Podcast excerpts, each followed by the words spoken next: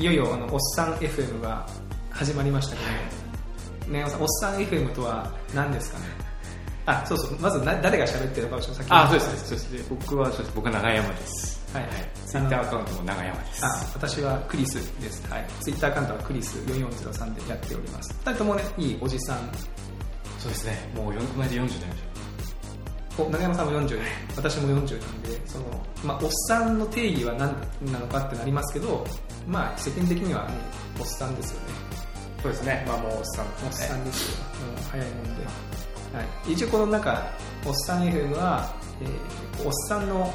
まあ、学校ねあのチャイムの音から入ったと思うんですけどなんていうかこうおっさんの休憩時間というか昔、中中休みみたいな。中休みみたいなの雑談トークで緩くやっていけばだからあの聞いてる人に先に言っときますけど多分あんまり得るものはない。ですそうです。ねだからその他のねテック系ポッドキャストみたいに、はい。こうあこういうの最近はシリコンバレーで話題になってんだみたいなのは多分ほとんどない。ほとんどない。たまにやるかもしれませんけど基本は何でしょうね。日々の生活の なんかハマってることとか、うん。見た映画とか、えーそういう話をしていこうかなと、ね。はい、思います。まあ緩くやっていこうと思いますので、はい、よろしくお願いします、しますそもそもこの「おさい FM」だいぶ前からやりたい。そう企画自体はだいぶ前に立てて一回ドメインを取ったんですけどもどのぐらい前に執行してるって。執行してる。まあまあまあ、はい、もう45年前にやってますもんね。そうですね。やりましょうって言ったのは、まあ夏まあ、ようやくですよ。ようやく今こう何何度か波が来てうん。やるぞっていう、はい。今その盛り上がってる。収録は何とかしない 何とかしてるこの収録もちゃんとこう公開されるかどうかっていうのはちょっとまた。もうこれはしましょう、もう決めてやりましょうかはい。というところで永山さんが最近ハマってるものがあると。そうですね。最近ここどのくらいかな？1ヶ月2ヶ月ずっとやってるのはカレーを作ってまして、カレー？カレーはカレーを作るってどういうことですか？そのちょっと凝ったカレーそうあのねあの普通カレーっていうと、まあ、大体、えっと、めちゃめちゃ一般的なのは普通にルーを買ってきて、まあ、パピパキかあのじゃがいもとか人参を煮て、ねはい。割って入れるみたいな。で煮込んで煮込むほど美味しいみたいな感じで、2日目が美味しいそうそうそう。そんな感じのカレーがまあいっぱいあっていいと思うんですけども。それはまあ、えっと、お欧風カレーというか小麦粉が入ってルーを作るっていうタイプのカレーなんですけども僕がやってるのはスパイスカレーって最近は言われてて小麦粉とかで入れないであんまりトロトロはしなくてもっとさらっとしたものででスパイスをいくつかこう混ぜて入れてカレーを作る。みああなるほど。あのインド料理屋さんとかでそうそうそう。だからあそう本格的なインド料理屋さんとか、えー、とネパール料理屋さんとかそういうところで出されるやつとかあとまあこうナンがドーンってこうくっついてくるようなはいはいはい。お店あるじゃないですか。ありますあります。ああいう感じのところで出されてるよりこうちょっと普段あんまり食べないようなスパイスの香りがするようなそういうスパイスを使ったカレーを作ってるんですよ最近それななんで何がきっかけでそれ作り始めた最初になんかね最初ねメイラード反応っていうあの料理の中でそういう反応があるんです。まあ簡単に言うとめちゃ、まあ、焦がすと香ばしくてうまいみたいなメイラードハンメイラード反応っていうのがあるんですけども。でまああれですよ。カレーを美味しく作るときにこう玉ねぎをあ色にする。あれがメイラード反応なんですね。ああれはメイラードハンそうそう。で、まあ、例えば焼肉で表面がこう焦げたりして、はいはい。焦げるっていうか真っ黒に焦げるのは焦げなんですけども、はい。こう茶色くなる、はい。あれもメイラード反応なんで,、であれ美味しいじゃないですか。美味しいですであとポテトフライの端っこのあのあーあのカリッとそうそうそう、はい。はいあれもメイラード反応あれもメイラードハンそうそう。ああいうねこう美味しいと思うんだ美味しいの作りたいなと思ったらこうメイラードサンドやってみようと思って、はい。その今まで、まあ、た玉ねぎも、まあ、なんとなくやってたんで本格的にちゃんとこう飴色にしたろうと思って、はいはいはい。えっと、玉ねぎ飴色にしたんですよ。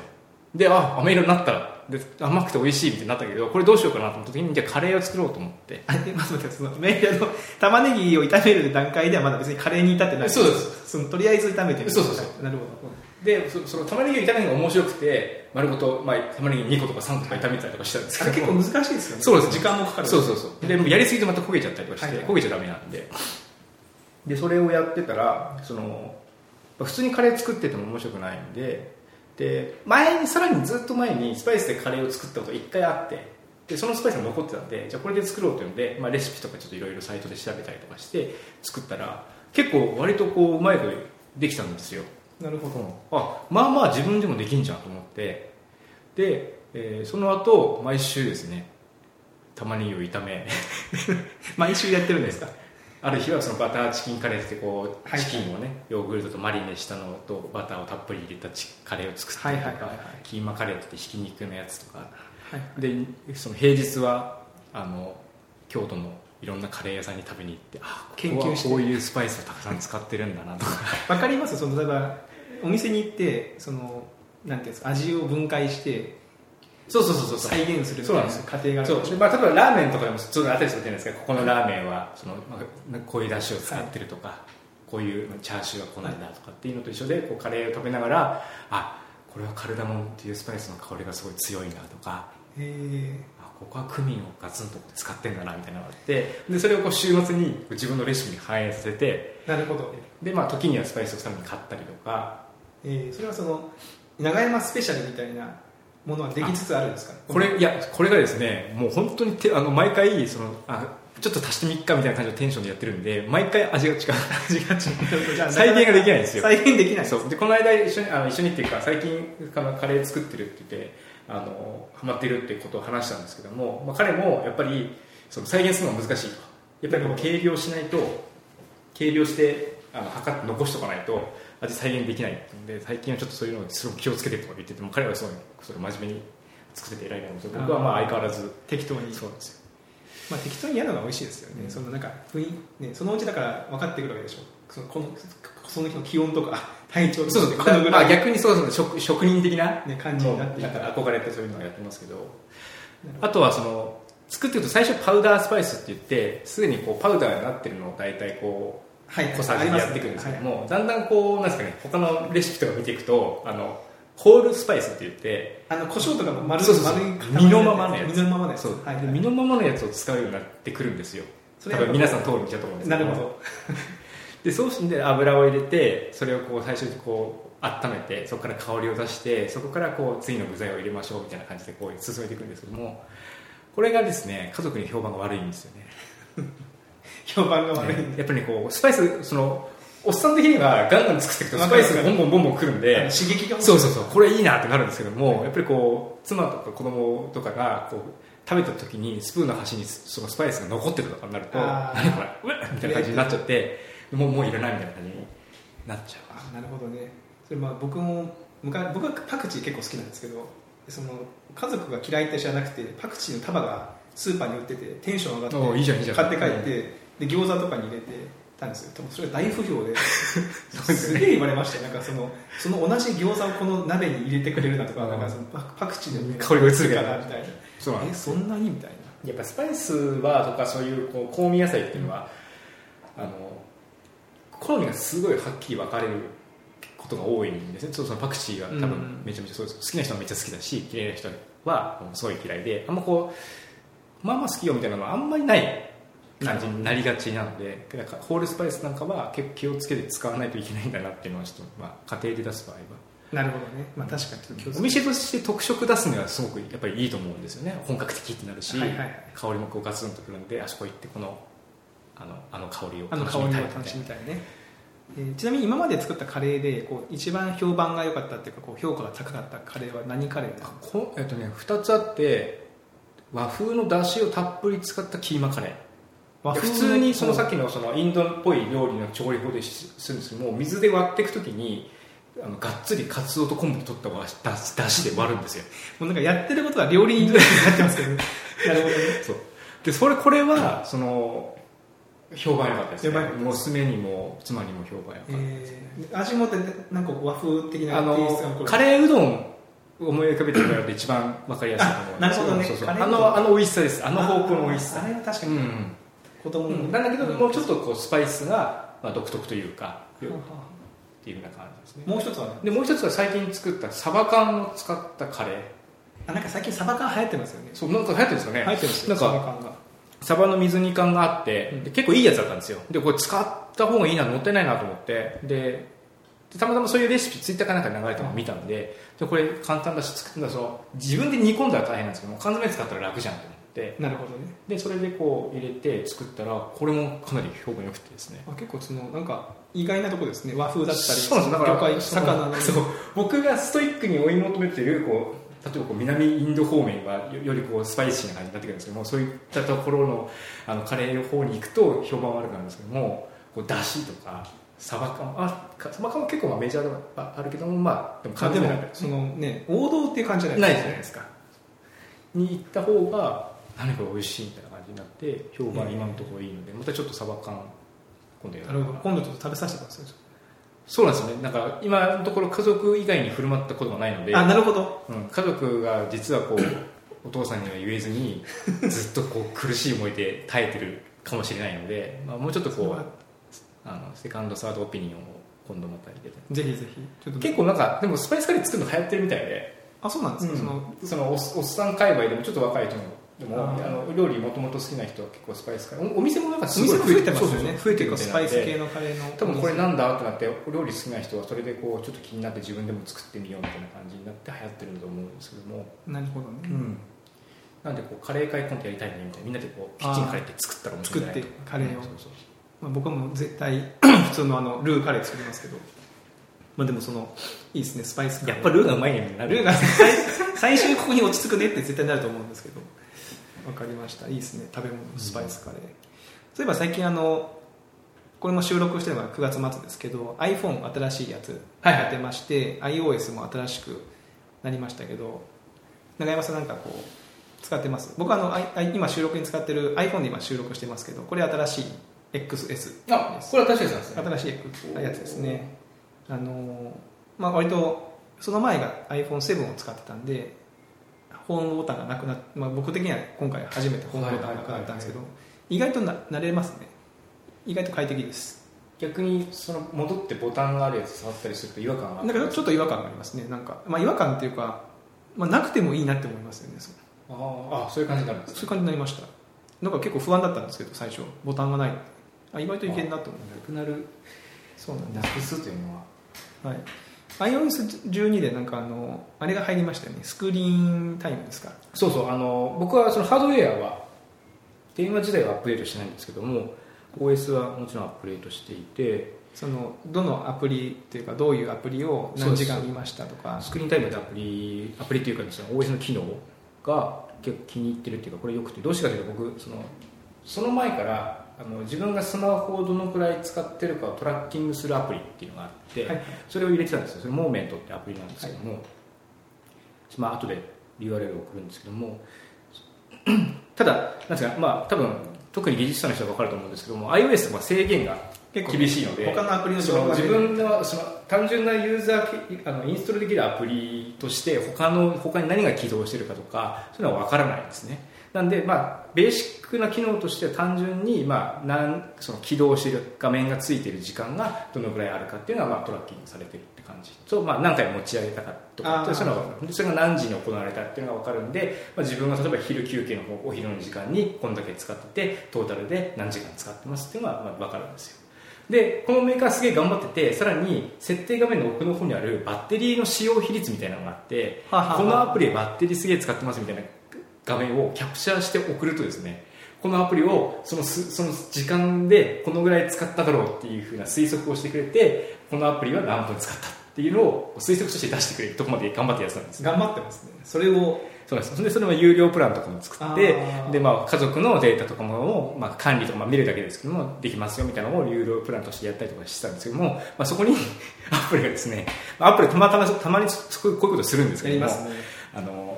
OS の基本 OS 基本機能としてもうすごい大なたを振るってきたわけですね。まあもちろん OS の基本機能なんで何がどのアプリがどれだけ使ってるかっていうのはまあそれを知るのはお茶の子さいさいなのでえその機能がついてるしそのそのアプリの、えー使用上限を決めたりとか逆にこの時間はそもそも、えープッシュ通知とかも出さない個別にそういった全部あの制御ができるような機能をつけてるというので来たとえ今回同じやつであれがメジャーがありますよね。あそうですね。メジャーもなんかね AR の機能がついてで結構いろんな人があの測定アプリを出してて OS っていうかその基本のアプリとして出すみたいなね、まあ、やりやりますよね。やりますよね。やりますよね。スクリーンっていうのは僕も見ましたけどまだまだその新しい OS になって1週間ちょっとかなですけど意外と見てるなとかあこのね。このアプリ結構見てるなとか分かりますよね、もともとなんかそのデジタル断食みたいな記事かなんかを読んで、はいまあ、確かに自分もこう、まあ、しなんですかねその隙があったらすぐフェイスブック見るなとか 隙があったらすぐインスタグラム見てるなっていうのはこう分かる。じゃないですか。で、まあ、そういう自分をちょっと変えたいなみたいな気持ちもちょっとあってじゃあ、まあ、計測してみるっていうので、まあ、モーメント入れたんですけども、まあ、スクリーンタイム入れるとそれがもう如実に分かって、まあ、普通にこう何も考えないで使ってるとそのスマホ自体は普通にまあ1日1時間以上使ったりもしてるんですねその細かい時間を積み重ねると、で1時間ってまあ起きてる時間で言ったら、まあ 8, えー、と8時間寝たとして16時間起きてる。でその16分の1スマホ使ってんだって思うと、まあ、結構な大きいですよね。大きいですねだからね。僕も多分もっと使って食事の時間1個分ぐらいねスマホの時間に使ってるってもしこれを例えば英語の学習に当ててたら俺もうすげえことになってるなみたいなね、まあ、まあ当てませんけどね。そういう時はねでも本当その最近は電車とか乗ってもみんなスマホを見て、うんうんうん。こうやって画面見てこうね当たり前の光景なんであまりこう気にはしませんけどなんか昔の人が見たらすげえ違和感あるだろうなと思って何みんなこうなんかちっちゃい手元のちっちゃい端末見てこんな首うなうなだれてんだろうっていう感じですもんね、まあ、ちょっとスクリーンタイムでもうちょっとそのトラッキングして一体何のアプリをどんだけ見てるのってのちょっとね。そうもう一つこれねあのカテゴリーで時間制限ができるんですよあ時間制限がね。そう。であの SNS ってカテゴリーで時間制限にとくとインスタを例えば15分見てあ30分上限設定してインスタ15分見てツイッター15分見たらそれで SNS はもう15分あ30分見ましたってなるんで今日あのなんですかね。見えなくなっちゃう。それ以上見えなくなるんですよ。なるほど。だからそのツイッターばっかりやってるとインスタ見えなくなるみたいなとかインスタばっかりやってるとツイッター見えなくなるみたいな感じででそれが結構僕としてはこうよくて、まあ、SNS 全体をこなるほどね。うちょっとセーブするそうすると全全体的に結構セーブされるんでいい感じのこう落としどころ。そっか。ちょっとやってみよう。でもちろん見たい時は一応こうなんですかね外せるそうお情け機能があってパスワード入れると15分延長しますからとか1日 延長することができるんですけども頼む延長頼むみたいな感じで。なるほどね。あのそれね同じ機能があの任天堂スイッチにあるんですよ、うんうんうん。任天堂スイッチに見守りスイッチっていう機能があって、はいはい。子供子供がいる家庭用に、そのスイッチの起動時間何時間って決めてやるんですけど僕てっきりその子供のアカウントの時だけ適用されるかと思ったらあ全体にももうそのスイッチの本体全体に適用されるんですよ。です基本スイッチって私がやってるんで 結構ね休日とかになるとなんかその制限時間あと何分ですとか言われてやべなんか俺が追い込まれてる。そんな感じになっちゃうんですよね。わかりました。とそうですね。最近あの長山さんなんか面白いドラマとか見てます？ドラマ。あーこの間見たのはあの「シリコンバレー」っていうドラマ。もとも、まあ、もちろんアメリカのドラマで、はい。えっと HBO っていうこれはケーブルテレビの会社が制作している、えードラマなんですけども HBO というところが。それが Amazon プライムビデオで Amazon プライムに入加入していれば無料で見れるし、まあ、月数百円でも見れるみたいなプランに、まあえっと去年ぐらいかな来たんですね。でずっとそのシーズンがちょこちょこ見ててでついに最新のシリコンバレーシーズン5がこの間ようやく。本国では6月とか5月とか6月ぐらいにやってたのが23か月ぐらいですけどもやってきたみたいな感じですね。だから今までに比べるとまあすごい早いタイミングで。だって普通1年ぐらい遅そうそうそう、れますからね。うん、からありがたい。どうしてかというとシリコンバレーってっていうド,、まあ、ドラマってあの結構自治時事性をガンガン突っ込んでくるんですよ。あその時流行ってることとか。え例えばだから今今回のシーズン5で言うと、まあ、その仮想通貨の話とか。はいはいはい。っていうのがこうもう織り織り込まれてくる感じなんでだから1年遅れとかで見ちゃうと、まあ、そもそも僕シーズン1とかめちゃめちゃ遅れて見てるんですけどもああったねみたいな感じにななる。昔のニュースですそうそうそうそう。でオープニングのアニメーションとかでもアニメーションの中に、まあ、実際にある企業ウーバーとかグーグルとかフェイスブックとかっていうのがこう自分の領土を広げていくちょっとしたゲームシムシティみたいなそういう感じのアニメーションが最初にこう来てでシーズン1の頃見るとあこういう会社あったなみたいな。この5年のうち とかにそうそうロゴ変わったなとか、あー。そういうのがねあのこう歴史があって僕の、まあ、残ってるのは残ってるのはちょっと面白いなと思うんですけども。僕もあの長山さんからの紹介されてそのシーズン1の1話だけ見たのかな。あのまだ僕1話だけしかないんですけど、あの面白いですね。コメディなんですね基本そうそう基本的にはあの他にもそのスタートアップ系扱ったやついくつかあるんですけども結構シリアスだったりとかサス若干サスペンスっぽかったりはするんですけどもあのシリコンバレーはめちゃめちゃコメディに振ってるし言葉すげえ汚いしあの英語の。そう英語の言葉自体もすごい汚いしあの結構差別表現みたいなのも、はいとか言語ガンガン出てくるんであの、まあ、見る人は若干選ぶところはあるんですけども、まあ、純粋にコメディとしてはやっぱ面白い。なんか確か1番のやつはその主人公の男の人がそのなんだろうスタートアップにいスタートアップっていうかコワーキングスペースにいてなんか独自の自分のサービスウェブサービスアプリかなんかを作って、それを大企業の人が目をつけてそれをうちに買わせろその技術を買わせろって言うんだけどみたいな。それで起業してやるぞみたいな。そうそうそうそう。そんな感じですそれを面白おかしくなんかやってましたよ、なんかね。なるほどこれシーズン5全部見ました？まだ。そう。でシーズン5また一応毎週一応ずつ来るのかなと思ったらこの間そのなんですかね。公開しました公開しますよ公開しましたって言っておやったーって言って行ったら全部公開されてて。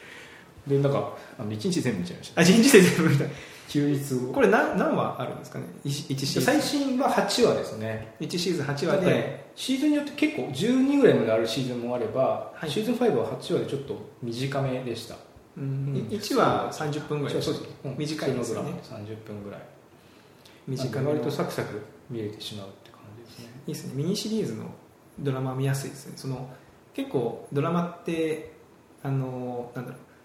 テレビ番組として放送されてさっきはネットのドラマってあるじゃないですか。テレビ番組として放送されてるドラマって CM の時間があるんで CM を抜いてうん。抜くと40何分50分ないんですよね本でも最近それはネットでいきなり公開するから CM っていう概念がないので、あーはいはい。1話が結構ね1時間近くあったり50何分あったりするとあ結構ね見ると長く感じますよヘビーなんですよ。なんか見たなーって感じ見たなーって一本見たなって感じですけど30分だったら結構サクサクちょっとサクサク見れるんで、結構なんか合間合間で見れるっていうのでいいですよね僕は最近あのネットフリックスでちょっと去年のドラマかな「マインドハンター」っていうドラマを見ましてこれ僕まだ見てないです。けど僕はあのデビッド・フィンチャー好きなんですよ。ああ好きですよねデビッド・フィンチャーが好きでこれあの、マインドハンターもデビッド・フィンチャーが、えー最初と最後の監督をしてるのかなで多分制作にも関わったと思うんですけど何年70年代80年代ぐらいのアメリカの FBI 捜査官の話なんですよ。うんうんでこれ結構逆にそのコメディじゃなくて結構シリアスでその当時はだから FBI 捜査官とかは捜査を、えー今でいうプロファイリングとかあとその羊たちの沈黙で、はいはい。こうなんだレクター博士になんか異常異常な事件を起こす人の心理状態を聞きに行くシーンがあるじゃないですか、うん。要はそのあれって要は犯罪者のことは、心理分析。そうそう、犯罪者のことは犯罪者が詳しいみたいな、うんでも当時のこのドラマの舞台になっている当時は、うん。そんなこと絶対に許さんとその FBI は自分たちの捜査にすごく自信自負を持っていてああなるほど。犯罪者はもうすごい差別的に見てるわけですよ。もうああんなやつらに話を聞いても、うん。まあもう嘘つきだしそうそうそう。みたいな。でそこでその新進気鋭のというかそのちょっと変わった主人公の男の人が、えー先輩捜査先輩の人と組んでいやそのそこにこそ今まで捕まえた異常殺人者にこそここから犯人逮捕につながるヒントがあるんじゃないかって言ってインタビューをしに行ったりしするんですけど結構面白いですよ。そのなんかそのシリアルキラーか。連続殺人者、シリアルキラーって言葉が誕生する瞬間とかもあるんですよ。だからそれまでないんですよ。そのシリアルキラーって概念がないから言葉がこのそのドラマの中の設定として名付けられるってことそうそうそうそうでなんかその3人でこういうのをなんて呼ぶんだみたいな。その言葉の定義もね結構人によってバラバラなんででこういうのをなんて呼ぶみたいなでこのこの言葉だと弱いしこの言葉だとちょっと私って言いながらその言葉の定義とか詰めていったりとかして、結構ねそのあそれなんかディテールが面白いディテールが面白いですね、うん。そので盛り上がりがそのすごいあるかっていうとあれなんですけど結構ね最後の最後でデビッド・フィンチャーっぽい怖さ怖さっていうかそのじとーってもうすごい嫌な感じになるあ怖いシーンがあるんでこれ見てほしい。そのなんかそのうまく作ってあるんで、まあ、なんか詳細が言えないですけどネタバレになっちゃうんでここはねすごいおすすめですね、はい、またちょっと面白いドラマをね見てみたいなと、あはい。はい。最近はここのつながりであのあれを見て今更ですけどネットフリックスの最初の方のオリジナルドラマの「えーハウス・オブ・カード」あ野望の階段、はいはいはい。あれもめめちゃめちゃそうデビッド・フィンチャーが撮ってあそうか。あれもそうだ。そうそう。でケビン・スペイシーが、ね、途中で、はい。あのなんかスキャンダルを起こしてうん。降板しちゃいましたけど、でもそのもうねケビン・スペイシーの役がすごい面白くてやっぱ彼うまいから見ちゃうんですけどケビン・スペイシーああいうちょっと女性問題で女性問題っていうかその問題をセクハラ問題を起こしてたじゃないですか。あのドラマ見てるとなんか起こしそうな感じに見えるんですよ。その役柄的に。なるほどね。なんかそのうわなんかすごい皮肉な感じだなと思っちゃって。はい。面白かったですね。あとはそうですねあの話題で言うと今日このポッドキャストのその最初に音楽を流してるんですけどあれあの、まあ、僕が作ったっていうか、えーあそうそう。あこれ何で作ってるんですか？あれね,、えっとね勝手に持ってきちゃったらおね怒られますけど権利的に問権題利的にあの一応、えーコルコルグはいはい。コルグ社の出してる任天堂スイッチ用の、えーコルグガジェットっていうソフトがあるんですよ。音楽制作ソフトみたいな。見ました。結構本格的なやつですよねあれ。なんかそうそう見た目。であれ同じ同じやつが Mac 用のソフトがあって Mac 用のソフトはなんと2万5000円ぐらいするんですよ。あ結構高い。高いでしょ、うん。それは結構だから本当に画面もいろんなこの分割でその1画面でできますと。そこから機能とかをとちょっと落としたやつが、えー、任天堂スイッチと iOS で出ててうんうんで僕はその任天堂スイッチ版を買ってこうそのデモ曲かな。デモ曲をベースにちょっと改変してあれを作ってサンプルの曲を作ってあれを作ってるんですけど結構ね簡単にできるんですよね。で面白いのがその最初コルグガジェット4スイッチっていうのでやるとその曲のエクスポートができなかったんですよ。ああ MP3 とか。はい。そのなんだろう。まあそのハードウェアの仕様なんかわかんないんですけどアップロードもできなかっまあそっかそっか。別にゲーム機として完結しちゃってるからその場で鳴らすのができるんですよ。うあとその任天堂スイッチ本体の機能として画面を録画するっていう機能があるんで、えー30秒かな。そそれで録画してはできるんですけどこう作った曲どうしようかなみたいな。はい。と思ってたら、まあ、当然そういう声がいっぱいユーザーから上がるじゃないですか、うん。そしたら最近アップデートがあって iOS のそのソフト同じソフトコルグガジェットっていうソフトがあって、そっちがあったら、えーとね、そっちにエクスポートできるようになったんですよ。でその方法が面白くて任天堂スイッチに曲エクスポートって言ってそのえー QR コードで曲を送信するってあって、はい。これ選択すると任天堂スイッチの画面に QR コードがポンって出るんですよ。で曲が長いとその QR コードがなんか8枚ぐらいになるんですけどそれをそのカメラで読み取っていくとちょっとずつデータをこうあ QR コードで？転送していくっていう。あまあ、面白いなと思って、まあ、その曲のデータなんでその打ち込みのデータなんで音源のをどのタイミングで鳴らすっていう情報さえあればいいから、音楽データそのものじゃなくてもいいっていうのはあるんですよねなんかコルグあの他のシンセサイザーで最近ちょっとおもちゃみたいなシンセサイザー別に出してるんですけどもそれもでサンプラーの機能がついてるんですけどもそのサンプラーはどうやってそのサンプラーに音を送るかっていうと iPhone で撮影あの録音した音を送れるんですけども iPhone からこのビーギャーっていう昔のあのあファックスの？そうあの音でデータを受信して。いやすごいそうなんか一周してんだみたいな。そその音その音みたいなやばい。確かに。その音。いやいろいろ23周してます。そうそう。うん。ね、枯れた技術のなんとかって言いますけど。QR コードもねなんか。いやそうですえ僕も正直え QR コードで送るのみたいな。でも確かに送れるなと思ったんですよね。結構面白いですよ。なるほどね。じゃあこのさっきのその冒頭の音楽ははい。スイッチで作って QR コードで転送さしたのをしたのを取り込んで。でそこから iPhone から、えーさらに、えーこう自分のドロップボックスとかに、うんうんうん。あそそっからはエクスポートしやすいんで。すそこからできるのでそうすると、はい、なんですかウェワブファイルってウェブファイルですか、WAV ファイルになるという感じですね。なるほど。なんでちょっとねあの最近こういう楽曲このソフトで楽曲作りにちょっとハマっててうちの息子もなんかそういう触発されて作ってるんですよ。あお父さんがリビングで楽器作ってると。楽器楽器というかその作曲してるわけですね。となんか子供も見ててなんか面白がって勝手に自分のアカウントで作っててあの面白いですよ。曲名が「ザ・クラシック」とか。なんかね。ダイソーみたいダイソーみたいなね「ザ・クラシック」とかなんかすごい面白い曲名でいくつも作っててまあ、それっぽいんですよね。別にもちろんそのプロじゃないんで完璧じゃないなあでもその彼の中で、うん。まあ、クラシックはこんな感じだなみたいなのをこう表現してるっていうのを。なんかジャズっぽい感じとか出てたりして、えー、面白いな、えー。まあ、今度ここまたここで聞かせますよこんなぜ感じひぜひそれ楽しみです、根尾さん今度 DJ するんです。よねそう、まあ、音楽音楽つながりなんですけども今度あのーお世話になってる会社さんが今度創立15周年を迎えてちょっとパーティーしようっていうのででその会社さんが10周年の時のパーティーにも行っててでその時に僕初めて生まれて初めて DJ っていうのを人前でするっていうことをさせてもらったんですけども、はいはい。まあ、まあまあこう評判評判が良くてというか、まあ、楽しんでもらえたんで,、で15周年もせっかくなんで来てくださいって言われたんで、えっとまあ、DJ するんですけど DJ ネーム何でしたっけ？DJ 任意同行。任意同行ね。ツイッターであの DJ ネームを募集したところ、えー今はサンフランシスコに住んでるハイロ・ハイディさんっていう人が任意同行っていう名前をつけてくれてあなるほど。それはハイドハイさんがネーミングあすごい。確か。ツイッターをあ遡ればえー。ネーミングの由来が分かるはず。最近 DJ 流行ってるじゃないですかで僕の中の DJ ってなんかほらもう古古いイメージなんであのなんだっけスクラッチでこうはいはいレコードのね回しってで感じ。でキュッキュッキュッキュッじゃないですか。そうじゃないですよね。そう今はだからその、まあ、僕だって、まあ、こ今度生まれて2回目なんですよ DJ まあそれでも、まあ、などうにかこう間をつなぐぐらいできるかどうしてできるかって言ってそのコンピューター使ってソフトウェアとそのコンそのミディコントその DJ 用のコントローラーっていうのを使ってやるので、まあ、誰でもできるって言ったら語弊あるかもしれないですけども、まあ、いろんな人ができるからみんなこうあのやってるやってるって感でじです、要はその DJ の面白さっていうのはその場の雰囲気に合わせて自分のその選曲でそうそうそうそうまさにそうです。つないでいく。場を盛り上げたりとかそのその今来てるこの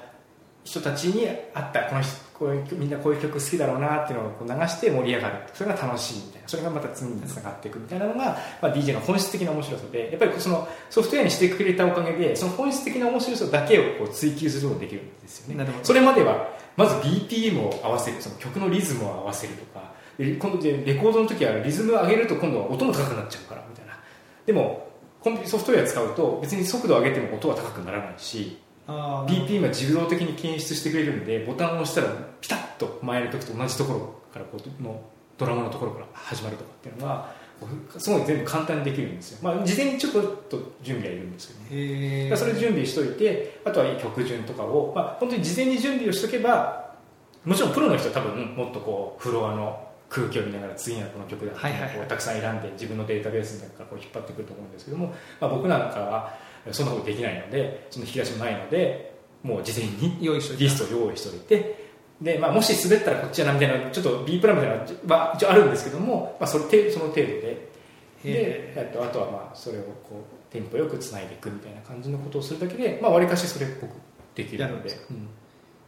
で最近その DJ にもなんかあるんですよそうそう、まあ、コンピューターだけでももちろんできるんですけどもやっぱりそのなんですかねミキサーってこう右と音をこそう。う入れ替えて調整したりとかあとここから始めてほしいポンっていうボタンとか。あそういうボタンがあるそうそう。いうボタンとかあとはその一応スクラッチもまあソフトウェアだけどできるんでそのスクラッチしたい人用のこう円盤みたいなのがこうガチャッと全部くっついたあのコン DJ コントローラーっていうのが売ってるんですよね。結構大きいんですか？大きいです。MacBookPro の15インチ2枚並べたぐらい。あ結構でかいです。2枚並べなきゃそう2枚並べたこれまあちっちゃいなんですよ実は、うん。もっと大きいのがあるんですけども。でその値段もどんどんどんどん下がっててで、まあ、もちろんなんか無名のメーカーのあの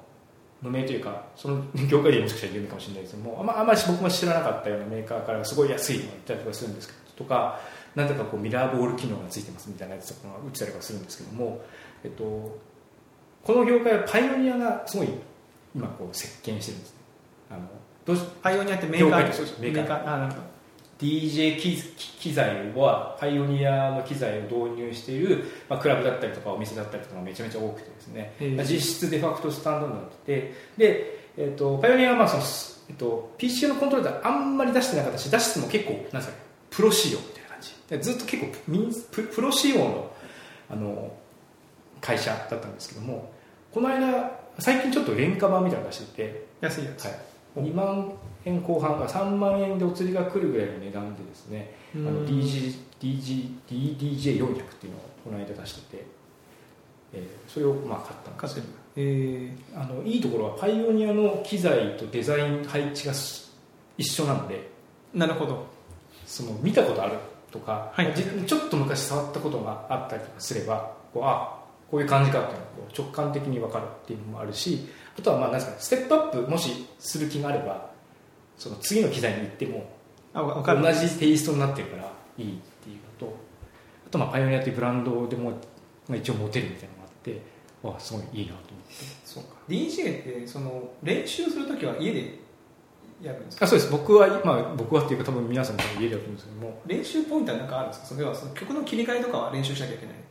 そうです。どどこを練習するあの例えばそのなんですかね。どこその A っていう曲が終わるときに、まあ、どの終わるタイミングで次の曲が始まったらより気持ちいいかとかよりかっこいいかみたいなとか、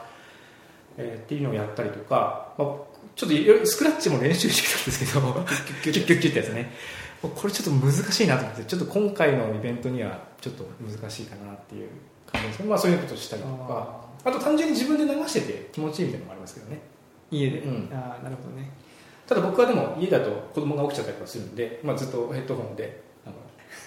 つけて。そうヘッドホンつけてヘッドホンでこうきお客さんが聴く側と DJ だけが聴く両方の曲が聞こえるのとお客さんはその片方しか片方っていうか自分がミックスしてるところしか聞こえないんですけどもそれを自分で切り替えてでお客さんは今こういうふうに聞こえてる。でも DJ はこうだみたいなのをこう切り替えながら練習してるって感じです。うちもね広かったらね DJ 台置いてねこう僕とか子供たちでこうねやりたいんですああ楽しいと思います。楽しい。子供ねこ子供の目に一瞬入ってしまったんです。もう目を輝かせて近づいてくるんで。普段はお尻に入れてで夜だけ出てくるみたいな感じになってますね。うちは今その、ね、上の子真ん中の子が上が中学生で下が小学あの真ん中が小学生ですけど、まあ、結構家でそのあれアマゾンエコー置いてるんで、うんうん結構自分たちで勝手になんとかかけてっつって音楽聴いてるんですよ。で最近はもうレディオフィッシュだとか長渕剛、えートラブリュー 選曲がねちょっとあれなんですけど結構自分たちで好きな曲をあのなんだろう見つけて昔と違って今の子ってあんまりこう CD を買わないというか、はい買わないですよね。ね買う機会がそもそもないですよね。ないですね。家にミニコンポもないじゃないですか、うん。だから、まあ、大体こうスマホを持ってないと音楽がなかなか聴けないんで、スマートスピーカーを置いたら彼らなりにその口で一生懸命そのトラブリューの曲かけてって言って次の曲次の曲って言ってさ 自分の好きな曲をこう口で探していくっていうのをやってるんですごい面白いです横で聴いてるの。はい。なるほどね。その音楽つながりで言うとあのこの話題をねもう早めに言っとかないともう時期が過ぎちゃうんで安室奈美恵さんがこの間引退をそうかもう引退されたん引退ですね。されましたね。でこ僕昔 CD を買ったことがあるけどそんなファンじゃなかった、うん。まあ、めちゃめちゃファンってことじゃなかったんですけどなんかそうですねその、まあ、もちろんファンの人はたくさんはいいると思うんですけども、こう普通に流れてる曲みたいなうん。世代だ、そうそうそうそうだったんですけどね。それがねあのだからあんまりこう興興味っていうかそんなにこう、マークはしなかったんですけど、ふと見たらライブブルーレイ最後のツアーファイナリーっていうツアーのはい。ライブ DVD ブルーレイを売ってたんですこの間。でそれが、えー限定版ががありますと。うん限定版は何かっていうとそのファイナリーっていうツアーが通常版は東京ドームの最終日かなが入ってるんですね、でそれはもちろんあるんだけど限定版はさらにそこにその5大ドームツアー、えー東京ドームの初日福岡札幌名古屋、えーもう一個大阪かなのドームのどれかの公演を選べますと。ああそいやの選べる 5, 5種類あるんです選べ全部全部が入ってるわけじゃなくて5種類から1枚選べる。しかもその5種類はいろんな監督がそれぞれの視点で監督してると。結構面白いじゃなですか。ないるほど凝ったんですね。へえと思ってこんなことやってんだと思ってちょっと買ってみようかな1枚と思ってどれがいいんだろうなと思って Amazon レビューを見たらこれがめっちゃ面白くてもうねファンの人たちがその 5, 5枚のそのそれぞれの品評というか寸評を書いてるわけですよ。結構割れるんですよめっちゃ割れてる。あ割れてるっていうかねあのもうねなんだ東通まずね通常版の東京ドーム最終公演がめちゃめちゃ叩かれまくってて。あとそれはだったダメみたいなんですよ。まあ、別に僕が見ても別に普通じゃんと思うんですけど。で一番人気が高いのが札幌ドームかな。うん。札幌ドームと名古屋ドームは割と評価が高いんですよね。で何かっていうとやっぱりファンの人はその最後だから安室奈美恵さんを見たいわけですよ。はいゆっくり本人はね。うんうんうん。で俺ライブに行ってもこんなちねちっちゃくなっちゃうから、はいはいゆっくり見たいんだけどやっぱ編集によっては激しい曲の時に結構カット割りを細かくしたりとか、うんその演出をダンサーの方をバーバーって映したりとかする編集もあるじゃないですか、はいはいはいはい。で一方でその人気のあるやつは結構その正面から落ち着いた感じでこうじっくりと見せてくれるとかまあ、そういうやつは評価高いんですよね。でそうじゃないやつは結構評価が低くて。まあ言ったら変に演出とか、うん。こ俺がみたいな感じでやっちゃうとファンからは、みたいなのお前の演そういうんじゃないって言われる。でもほら企画としては 5人の監督が特徴を出してって言われてるわけだからそれは結構正難しいなんかねつってても。難しいよなと思う。でも見ましたけどやっぱねすごかったですね。そのなんかプロのあのなんかダンスと歌という感じで、まあ、盛り上がってるしもうファンの人たちももう感極まってもうなんかあの最初の曲からもうなんかもう泣きそうな感じになっててすごい良かったですけどね。はい、まあ、そんな感じですかね。はい。というところで、まあ、最後にちょっと最近の皆さんの生活の話題をちょっとしておきたいなと思うんですけどちょっとおっさんとっぽくあの健康を健康健康っていう話題どうですかね。僕これおおじさんの健康情報を聞きたい人いるかってはい。ありますけど、あるけど、まあ、まあ、一応、でも。いやでも聞いてるおじさんは、まあ、お前もかお前もかみたいなところありますよね。と思うんで。はい僕健康最近ですね実は禁酒を最近まあ一応計測してるんで、えー、と今日で76日目。お。禁酒、まあ、今日1日乗り越えれば76日なんですけども。どうですか？禁酒して調子いいですか？禁酒でも、あのーまあ、ももともとお酒飲むのめちゃめちゃ好きでそうですよね。ええ。でしかも飲むと結構わーってテンション上がってどんどんそれ弾けちゃう。どんどんどんどんこうウェイウェイと上がっていくタイプの飲み方をする。でもちょっとウェイウェイってこの間上がりすぎてまあちょっとあの怪我をしてしまったのでなるほど。ええ。でそれでまあいろんなこう競技を経た結果 まあ酒をやめようというふうな流れに至ったわけなんですけどもあのやっぱりウェイウェイと上がってすげえ楽しいっていうのはすげえ自分に分かってるんですけども次の日しんどいっていうか、まあ、おっさんならではかもしれないですけどもしうん。その体力的にもメンタル的にも結構うわ俺なんであんなことしたんだろうな昨日みたいなそういうこうガクンとテンションが下がったりはすることあると思うんですよね。で、まあ、酒飲まないとまあ当たり前なんですけども、まあ、そのこの上下の起伏っていうのが、まあ、こう少なくなってくるんでそれはこうありがたいというか、まあ、コンスタントにこう、まあ、仕事自体はパフォーマンス出せるし、まあ、週末にこう、まあ、今までは金曜日バーって飲んで土曜日潰れてるからなんかどっか行こうにもちょっとすごい二日酔いでだるだるいみたいな感じが、まあ、土日入っても、まあ、子供と遊べていいねみたいな感じなんで家族からはもちろんめちゃめちゃ評判はいいし、まあ、僕自身もその起伏がないので、まあ、そういう意味では楽だなってう思います、ん。僕もたまにそう何年かに1回なんか23か月禁酒の期間があったりするんですけど確かに調子はいいですよね。そうそう。翌日とかねその飲まないとやっぱその体調がいいってそれはそう。で一方でやっぱ飲みたくなる時も。そうですね、まあ、なんか大きな仕事を終えた時とか、うまあ、まあもちろんしんどい時とかそういう時にこうストレス発散の一つの形になってたなってのは思うんで、まあ、また逆に。僕ね最近自分自身のことで分かったのはそういう時になんかそのシュワシュワっとしたものを飲みたいっつってついプシュって開けちゃうんですけど、はいコーラでいいなとか。あそうだから僕炭酸水。を今めちゃめちゃ飲んでてこの間その炭酸水を作るボトルをこの間買ってですね、はい。これ一本一本買ってると結構ラチ上がりなと思って、でかいボトルを買ってもう家で炭酸を作ってそれでこうガバガバ飲んだりとかして禁酒。意外とそのなんかねそういう欲求を一個ずつ分解していくとそうやってなんか、ね、そうですね。冒頭に言ったカレーも結構あのストレス解消であ割と僕あの週末料理作酒飲みながら料理をするっていうのは結構僕のあのストレス解消はいはいはい兼さ家族サービスみたいな感じだったんですけども、まあ、それが今こうカレーで集中してカレーをなんかのなんですかねスパイスでちょっとそれをごまかして酒飲まなくても、まあ、頑張っちゃうぞみたいな感じでやってる。へえなるほどね。まあ禁酒、まあ、じゃあずっとこれから先禁酒しまあ、ばらくしばらくそうですね、まあ、調子いいんで。あとだからそのなんかね酒で補えないこうテンションの低さはベーステンションを上げていこうかなみたいな感じで。まあ、それが健全です。そうそうそうだからまあ普段段から元気になってくあのあのおっさん声でけえなみたいな、はいはい。そういうおっさんを目指していこうかなみたいな。それ大事ですね。ね。僕は最近ね MRI 取ったんですよ。